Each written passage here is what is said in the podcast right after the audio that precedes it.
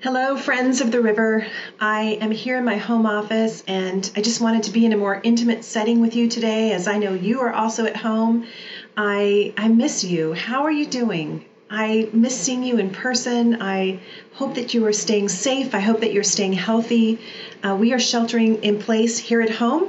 Uh, my husband's business is deemed essential, so he is going into his office, but he's staying at a safe distance from his partners and not, not letting the public into their space. Uh, my son Adam is very actively in at the controls of River West Church and behind the scenes of everything that's being broadcast now online and the website and all of that. My son Spencer works for Nike. He is home right now, working in his home office, doing phone calls and Zoom calls and such. And and here I am. I'm I'm here also trying to stay connected to you through video and Zoom, and not my favorite way to be with you, but I am grateful for these tools. Um, I hope that you're doing well. I have a sense that this is going to go on much longer than we're all anticipating. Um, I have a sense that. Um, that, that we're not going to re-engage as quickly as we might hope but i'm also think that there's many things about this time that we can learn that will be good for us in the long run you know, when I open up the pages of Scripture, I feel like God is speaking right to us in this moment through the Apostle Peter. It's as if these words were written right for what we're living through today. You know, in this week's passage, Peter is speaking to believers about a fiery trial that they're experiencing related to their faith in Jesus Christ. Now, today, our fiery trial is not specific to our faith. That is, we're not suffering right now because we identify as Christians in the midst of a hostile culture, but we are in a state of suffering. We're joined with others around the entire world as we are trying to press into this season of, of pandemic, of, of a virus that is very, very dangerous for humanity. Um, this is a fiery trial, and perhaps it's the most fiery trial that you've ever gone through in your life. Certainly, none of us have experienced anything like this before. And as the heat continues to rise, as the weeks progress, and as more and more people get sick because they say we're not quite even at the peak of this yet, this may hit closer to home. There may be people that you know who become sick, or maybe even someone that you know may die. So, this trial might be affecting you in a lot of different ways. I think some of you are probably feeling really stressed right now because you've got your children home and you're trying to homeschool, and this has added a real layer of stress, stress to your life.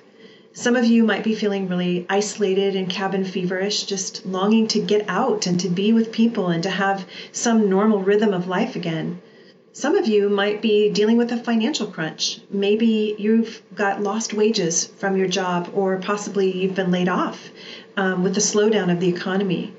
Some of you might be enduring some stress in your marriage. Possibly living in the close quarters that you're living in now is is creating some friction for you and your husband or you know, some couples might actually be experiencing a sweet blessing. I've noticed couples out around the neighborhood walking and holding hands and I think when when has that happened before? Some of you might be feeling a lot of isolation in this time. Maybe you're living alone and you're feeling bored or restless or just trapped. You're going stir crazy. You know, this is definitely a time of personal trial for all of us, but it's certainly more fiery for some than for others. But this is also a fiery trial for the church because Easter is approaching next week and God's people throughout the world will be unable to gather and worship. What a sad day for the kingdom of God on earth. There'll be no Good Friday services. There'll be no Resurrection Sunday celebrations. God's people will be home, maybe praising Him in quiet or praising Him in small groups.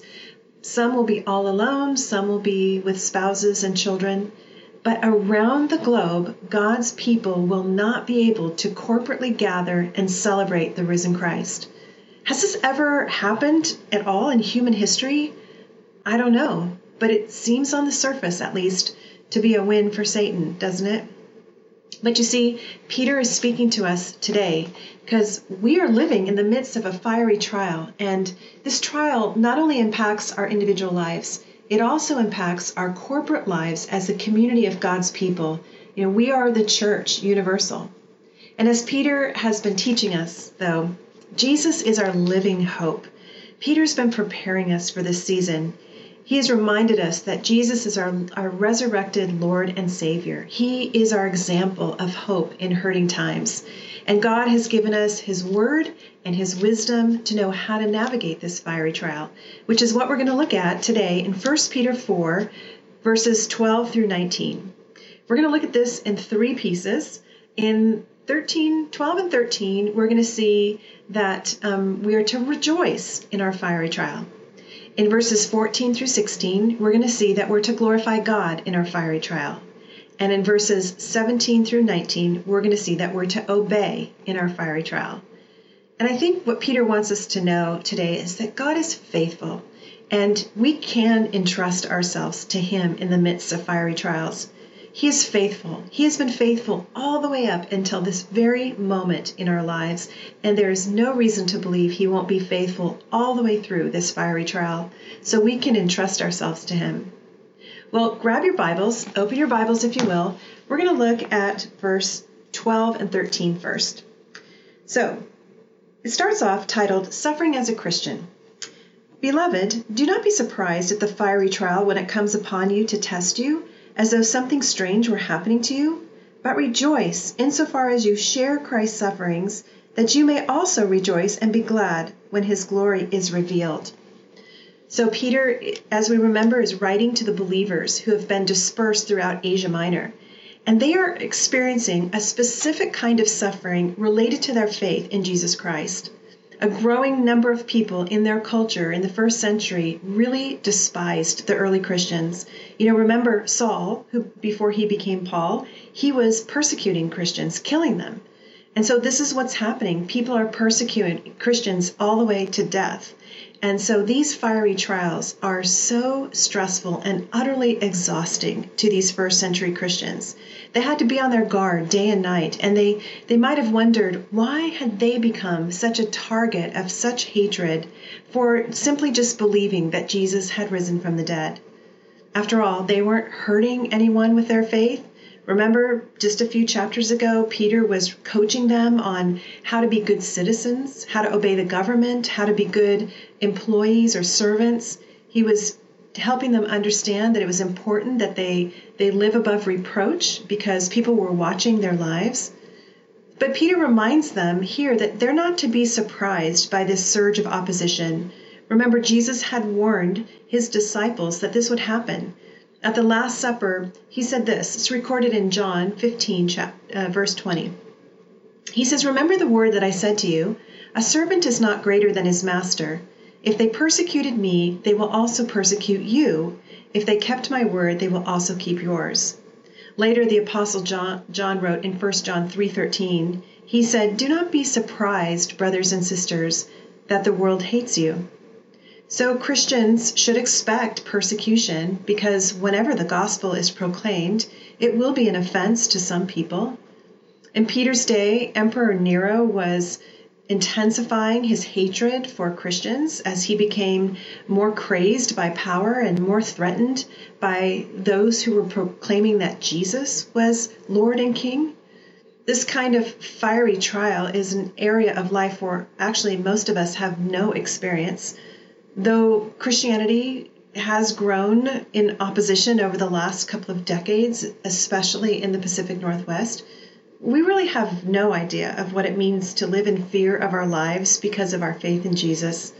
We also don't know what it's like to be rejected by our families or cut off from any association with them if we receive Christ as our Savior.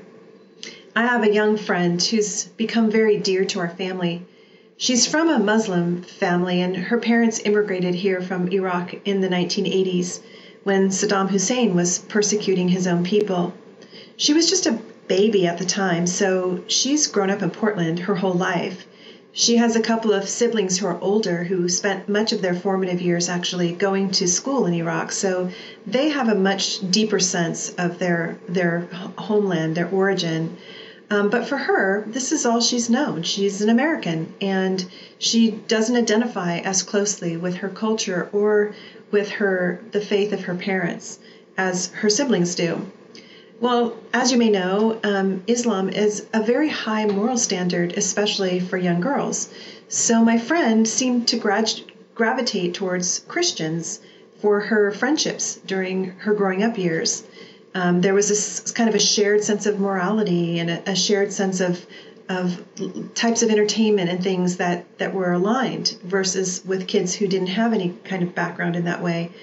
And so um, over time, she became more and more intrigued by the personal nature of the Christian faith of her friends. And she began to notice that there was more love and grace and hope and confidence in the person of Jesus Christ, that her friends had something different than she had. But her family has threatened to disown her if she leaves Islam. Literally, they have said that they would cut off all relationship with her, that she would be removed from their home and shunned by her family members. She would never be allowed to speak to them or to see her young nephews again. She would be cast out completely, and they've reminded her that if she was living in Iraq even now, it's likely that she would be killed for making um, s- such a proclamation of faith in Christ. You see, in an honor shame culture, this kind of shaming is very deliberate and it's it's an orchestrated response to people who defect from their cultural or, or religious roots. I mean, wow, we have no idea what it means to follow Christ in a context of real persecution. But there are people right here in our community who are facing a fiery trial like this for even considering the gospel of Christ. And there are people all over the world right now who are gathering in underground churches and fearing for their lives because of their association with Jesus. And it's been this way ever since Jesus was crucified, and it will be this way until Jesus comes back in glory. It makes me wonder, you know, do we take for granted or possibly have we become lazy in our freedom to believe in Jesus and proclaim our identity as Christ followers? Have we forgotten what a privilege it is to enjoy our freedom to proclaim the good news of the gospel or to gather in public places to worship Christ? You know, could it be that the stripping away of this freedom that we're going through now during this season of coronavirus, could it be that this will ignite a revival in our nation? You know, will God redeem this Easter season of isolation by waking us up from our spiritual slumber and enlivening us with the joy and privilege of corporate worship? Every Sunday, not just Christmas and Easter, like so many Americans are in the habit of doing. You know, what Peter says is he's saying, don't be surprised, but in fact, rejoice, because when you suffer for your faith, you're actually sharing in the sufferings of Christ. In fact, when you're suffering for your faith, you are proving that you truly belong to Him. And this means there will be a future glory for you. Romans 8, verses 16 and 17, Paul says, The Spirit Himself bears witness with our spirit that we are children of God, and if children, then heirs, heirs of God and fellow heirs with Christ, provided we suffer with Him in order that we may also be glorified with Him. You see, when we suffer for our faith, it shows that our faith is actually genuine and if our faith is genuine, then one day we will be overjoyed when Jesus returns in glory. So, whatever suffering we're enduring today, we can rejoice because one day we're going to see the glory of Christ revealed, and the Bible says that when we see him, we will be glorified like him. The truth is that the grace of by the grace of God, our sufferings can produce exceeding joy by the grace of God, our sufferings can produce exceeding joy. You know, you know what James has been saying to us this whole year. He's been saying, remember, consider it all joy when we encounter various kinds of trials. And now Peter's urging us to rejoice, knowing that at Christ's return, he is going to bring relief from our troubles and reward those who suffer faithfully. There's three things that I see that are blessings that come out of the fiery trials that we go through. The first is that the, the fire of trials actually surfaces impurities in our lives, much the way that the gold is purified when the fire brings out to the impurities of the gold that can be swept away and made the gold more pure. In the same way, trials surface our wrong attitudes. They surface our misplaced passions, our errant thinking. When those are stripped away, we are left with a more pure devotion, with a more sanctified, Christ like life. We're able to love and worship God more purely. The second thing is that the, the, the fire of trials surfaces our faith, it exposes our belief in the gospel. You know, are we really willing to be identified with Jesus so much so that we value him as being more important than our worldly loves, than our worldly comforts, than our worldly entertainments, even than our earthly families? You know, my friend is going to have to come to grips with that decision very soon. She's going to have to ask herself the question Is Jesus worth the cost? And that's something that most of us never have to even consider. And the third thing is that the fire of trials reveals God's grace. God meets us in the midst of our suffering and He gives us His joy. And knowing that one day we will see Jesus in all His glory, and when we see Him, we will be changed to be like Him, what some, something to look forward to. And until that day, though, we experience joy as we walk through our sufferings with the assurance uh, of, the, of His Word and the truth that His Word speaks into our lives, with the assurance of His presence through the Holy Spirit, with the assurance of His power through prayer, and with the community of other believers who share in these sufferings with us. So let me ask you, how are you finding a cause for joy in this fiery trial that we're going through?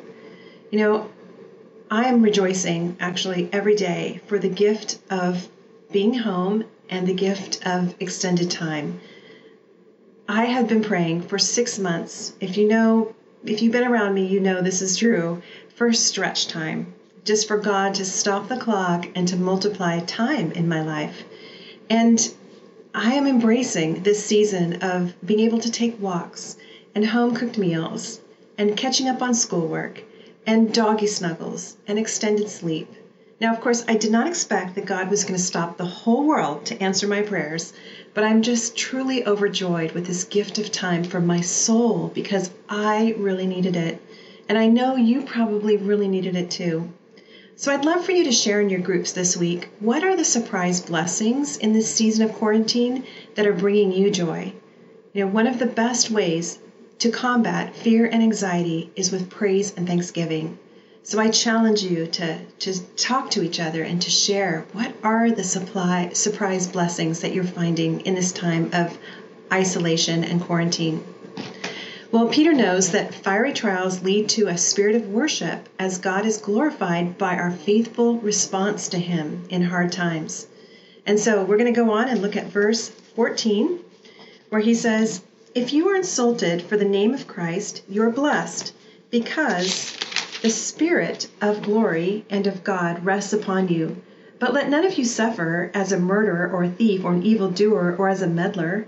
Yet if anyone suffers as a Christian, let him not be ashamed, but let him glorify God in that name. I wonder, can you remember the last time you were ridiculed or slandered for your faith in Christ? You know, do people even know that you're a Christ follower? I think it's easy to live in the Pacific Northwest and keep it a secret. Does your grocery store clerk know? Does your mailman know? Do your neighbors know? Do the people in your kids' school know? Do your coworkers know? You know, is it is is being a Christian something that you make known to people?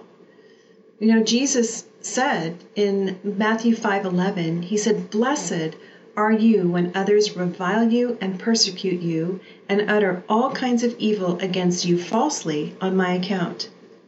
Jesus sends his Spirit to strengthen those who are persecuted for their faith, and God provides his power so we can rest in him. And so Peter reminds us that we must remain faithful in hard times and not add suffering to suffering by, by engaging in sinful activities. You know, as the flames intensify and as the heat rises, Peter encourages us to glorify God as we endure. You know, he promises that God provides divine power for us through his Holy Spirit. In verse 14, when he says, If you are insulted for the name of Christ, you are blessed, because the Spirit of glory and of God rests on you. You know, Jesus reminds us in John 15, 5 that apart from him, we can do nothing. But in times of difficulty, God's power is made manifest by his Holy Spirit. And when we suffer for our identification with Christ, or we suffer for doing good in Christ's name, God provides His power to strengthen us and to give us rest.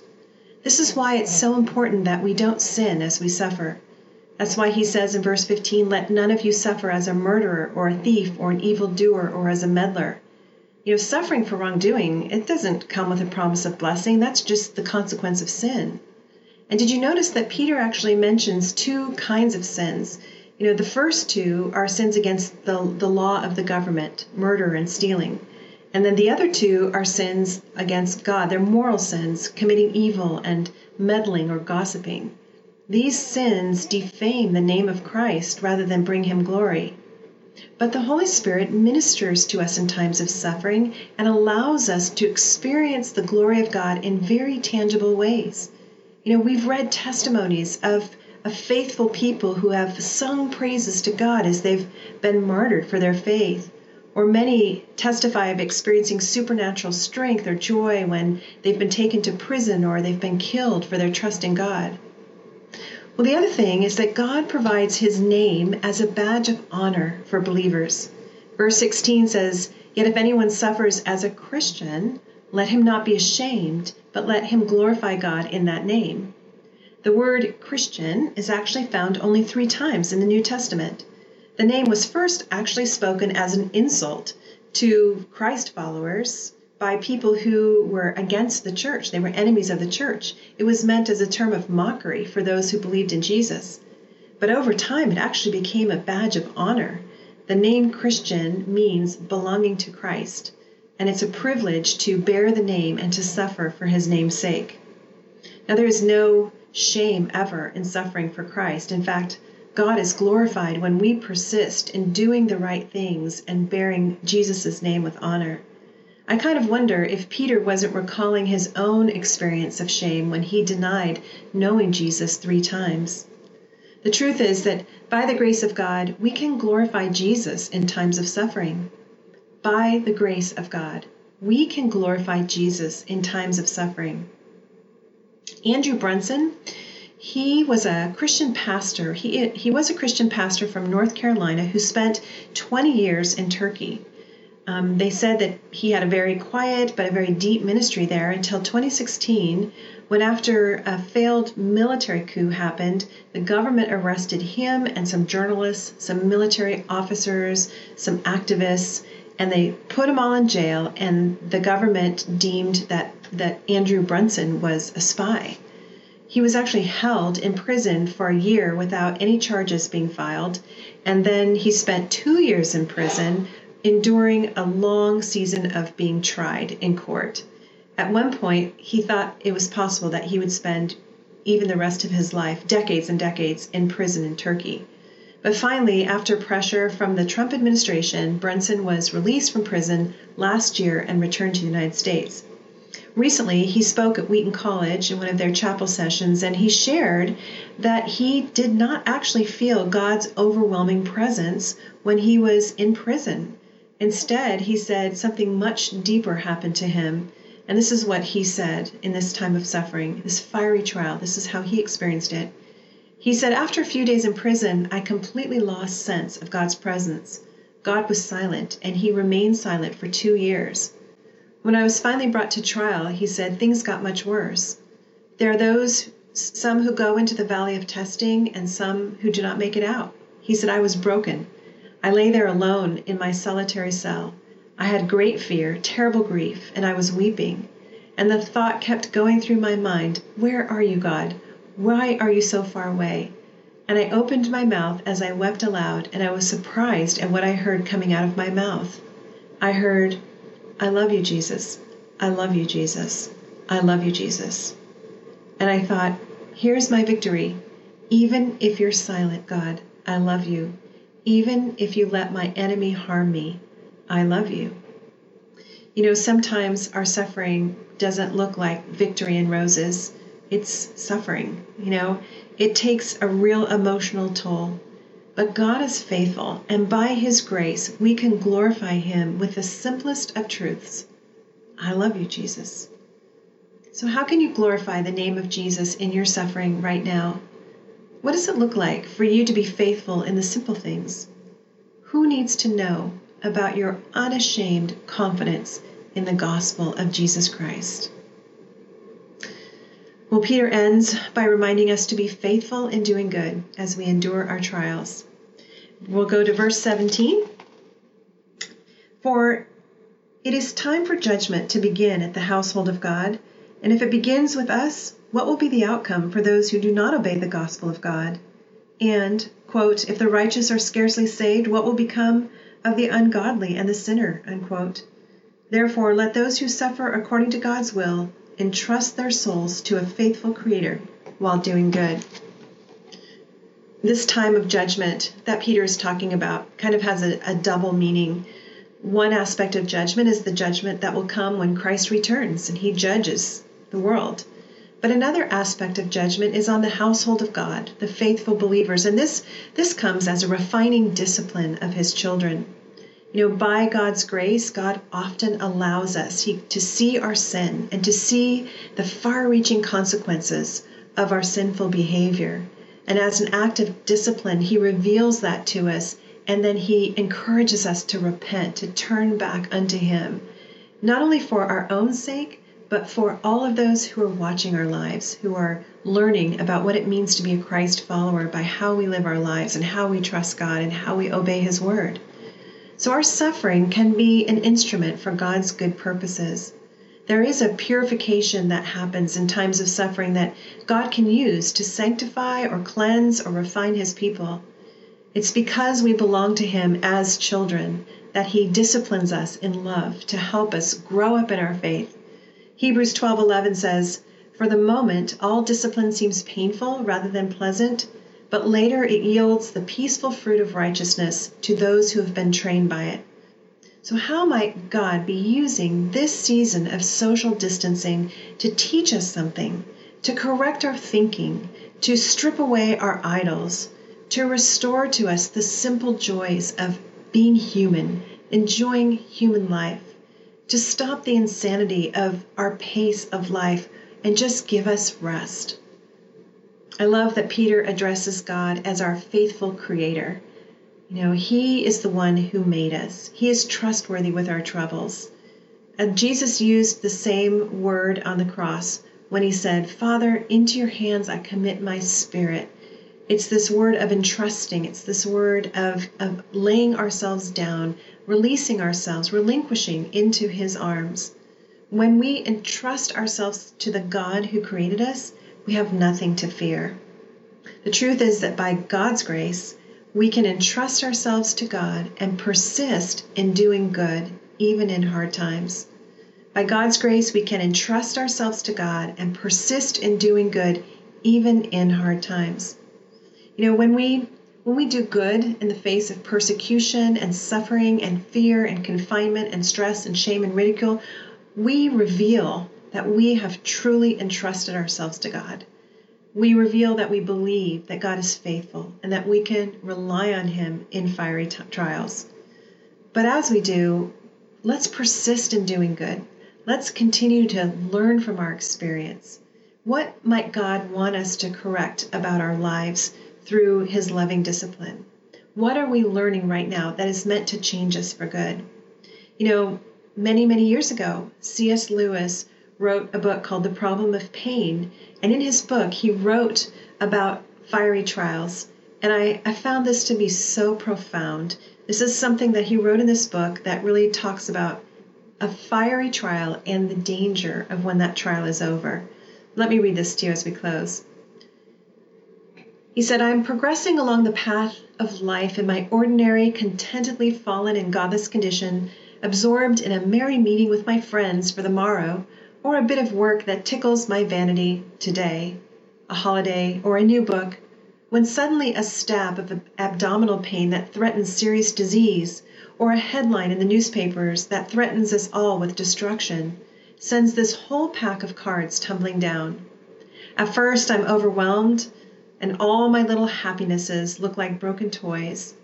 Then slowly and reluctantly, bit by bit, I try to bring myself into the frame of mind that I should be in at all times. I remind myself that all these toys never intended to possess my heart, that my true good is in another world, and my only real treasure is Christ. And perhaps, by God's grace, I succeed and for a day or two become a creature consciously dependent on God and drawing its strength from the right sources. But the moment the threat is withdrawn, my whole nature leaps back to the toys. Oh, may we seize the opportunity provided from this momentary suffering to put down our toys once and for all and to turn our full hearts and our full minds to Jesus Christ. God is faithful, and we can entrust ourselves to Him in these fiery trials. Let me pray for us. Father, thank you so much for this word of encouragement. Thank you for reminding us that you are trustworthy and faithful, and that your grace is available to us so that we can rejoice in the midst of hardship. We can worship and glorify you. We can bear your name well, and we can continue to do good. We can persist in not heaping sin upon sin, but by turning our hearts and minds to you in faith and obedience and being a blessing to the people around us. I thank you, Lord, for the way your word speaks right into this place that we're living right now today, and what an encouragement it is to know that you see us and that you have wisdom for our lives. Oh, Lord, that makes us rejoice. And so we praise you and thank you in Jesus' name. Amen. Well, it's great to be with you. Um, I look forward. Next week, actually, Rhonda will be bringing you a message. I look forward to what she has to share next week.